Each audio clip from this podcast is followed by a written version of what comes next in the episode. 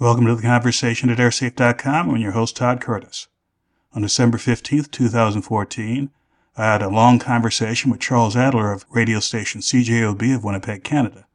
We discussed a number of issues, including some recent near misses involving Russian military aircraft and civilian aircraft in the Scandinavian region, as well as ongoing efforts to find Malaysian Airlines MH370 and recent issues of drone safety which have been in the news.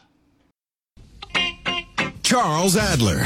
Things are about to get interesting on 680 CJOB. We haven't talked to Todd Curtis at AirSafe for a while. He's he's based in in Massachusetts. He has lots of experience with the U.S. Air Force and with Boeing. Todd, uh, thank you so much for joining us. The, the story that did not get as much as attention as it, I think, ordinarily would have because of the, the hostage crisis in Sydney is the Russian fighter, and there's a, a conflict here in terms of communications. The Swedes say uh, that the Russian fighter jet got far too close for comfort with a Swedish passenger liner, and so we nearly had a serious disaster. Uh, the Russians are telling a different story, as the Russians generally do. But Todd, what can you tell us about what happened over the skies of Europe? Well, to make a long story short, uh, just as is done off the uh, coast of Canada and, uh, and Alaska, the Russians uh, sometimes have their military aircraft uh, fly close to other people's borders and sometimes close to other aircraft as a show of power, etc. It seems as though in the past few weeks there have been several occasions where they've gotten too close for comfort. And it's a question of whether or not they're adhering to both international rules of air navigation and common sense rules of how to stay safe in the air. Look, I don't want to turn this into a PR thing because uh, the public safety thing is far more important than the, the PR thing. But we'll, we'll start with the PR. Why would the Russians risk something like this? Well, that gets to a whole host of political things that are well beyond my area of expertise. But clearly, over the last few months, Russia has taken a few blows in the public uh, uh, relations arena with their international forays in Ukraine and elsewhere. And one could assume that perhaps this is being done on orders from on high in order to show Europe and the rest of the world that Russia still matters and on some level. Well, is there any technical reason why there should be as many close calls as we're at least getting the impression of that there are? Uh, no, there isn't, uh, for a couple of reasons. Uh, first, the reports I've seen uh, seems to indicate that these were close approaches to civilian aircraft. Now, the Russian, U.S., and other nations regularly uh, do intelligence gathering on other people's military aircraft, but there's simply no good reason to, over international waters, approach a civilian airliner. Second, there are long-standing security and safety procedures in place to prevent near collisions, one of them being the use of a transponder.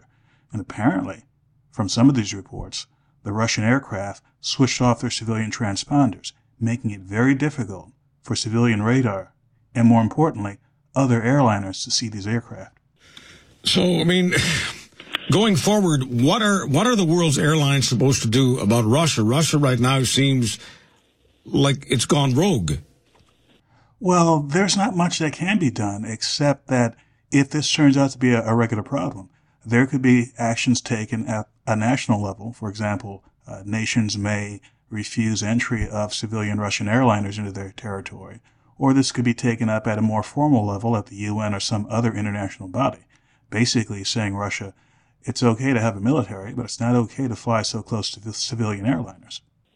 Now, over the weekend, in something completely different, uh, Friday we had a computer glitch, and it caused uh, Heathrow, one of the biggest airports in the world, uh, to briefly shut down its airspace. Before we do anything else on this, um, as far as you can tell, Todd uh, Curtis of AirSafe, was there a public safety issue here before they shut the thing down? No, there wasn't a public safety issue in the sense of was this a system that was uh, prone to failure? Is this a system that was regularly uh, degraded or shutting down. I've seen no indication of that. But what we do have, both in Canada, the US, and, and Europe, are very, very sophisticated air traffic control systems that take a combination of human and technological interaction to work. And if you have a failure of one of those two parts of the system, you can have all sorts of very uh, extensive cascading failures. I just have to remind your listeners a few weeks ago, there was a person in the Chicago area who deliberately disabled one of the air traffic control centers controlling uh, traffic in the Midwest of the U.S. and it had an effect on traffic for hours across the country. And it took weeks before this facility was back to 100%. Well, you know, th- this brings up a story. I mean, most recently we've been dealing with Sony, but it, we seem to be dealing with all sorts of private companies, public companies, uh, who are targets of, of, of hackers. And one wonders how vulnerable air traffic control is to hacking. Well, it's vulnerable because just like many other large complex systems, they're heavily dependent on interdependent computer systems in order to operate. And if one were to deliberately try and disable the system, there are many ways to do it, especially if you're an insider, which was the case with Chicago. As far as having outside entities attacking those kinds of infrastructure, although there has not been any reported successful attacks of air traffic control in- infrastructure, there have been cases in the past where critical infrastructure, both in the US, Canada, and elsewhere, have been probed or have been attacked by outside entities. So the threat is certainly there. The recognition of that threat is certainly there and one could only hope that the appropriate agencies are preventing this from happening.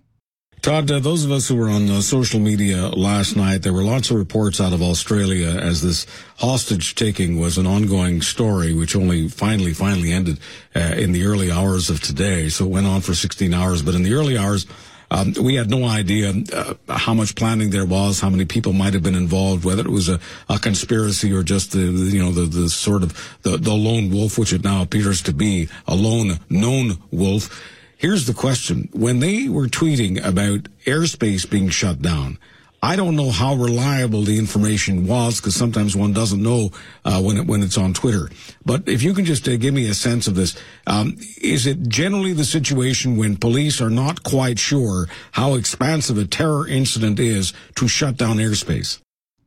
Well, I can't speak for the Australian authorities and their requirements for that sort of thing, but I have seen in the U.S. and elsewhere when there's some sort of wide-scale event going on that could have a wider implication. For example, I live in the Boston area and I was here during the uh, bombing of a couple of years ago. You will have airspace that's being cleared, possibly for safety reasons, for example, to keep news helicopters from running into each other, and possibly because they simply don't know if there's a wider conspiracy afoot. So these reports of airspace being shut down could be quite legitimate, but it could be for reasons that are not quite what we think of at this point. When you're on uh, social media and you're looking at these kinds of stories, how do you know what is legitimate and what isn't? I often don't, but what I do uh, do on occasion is I look for other pieces of evidence. One case I can point to, there was a case at LAX airport a few months ago where there was a, a gunman opening fire on people. And there were people tweeting out, hey, here's a picture from inside the terminal. Well, I thought this could be real, this could not be real. But through other sources, I got a bunch of other views of that terminal before this event took place, and the purported pictures seem to match up with what I got from more legitimate sources. So there are ways to, in real time, look at data to see if it's more likely to be legitimate.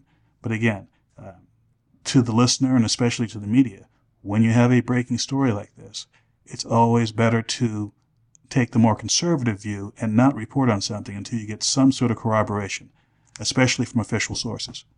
Todd Curtis, just uh, the mine still on uh, the land down under.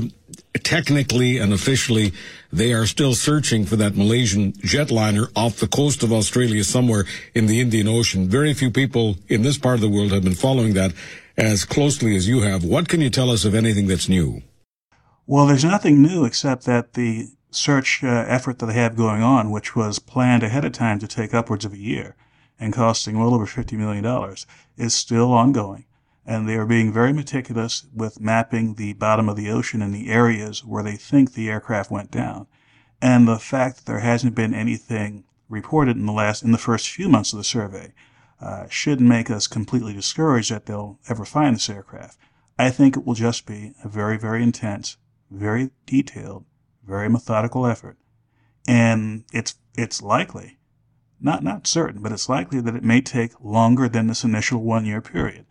Uh, whether or not it'll take uh, a few days or a few years or a few decades, it's unclear at this point. But I believe that they have put together a fairly sophisticated plan for looking for this aircraft. And I think they are methodically executing that plan.